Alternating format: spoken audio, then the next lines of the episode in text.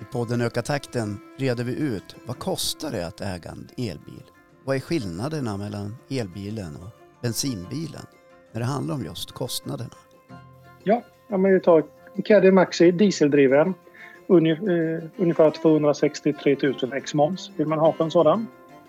Och för en ID-Buzz 489 000 ex moms.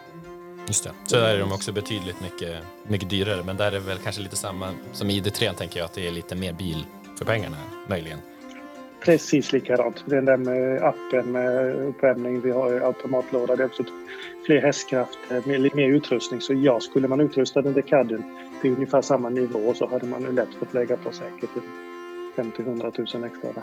Vad är skillnaderna mellan elbilen och bensinbilen när det handlar om just kostnaderna? Största skillnaden mot, mot en bensinbil och en elbil då är det egentligen det som många pratar om, det är det där med batteriet. Mm. Eh, jag ska väl säga så här, man ska inte oroa sig för batterierna.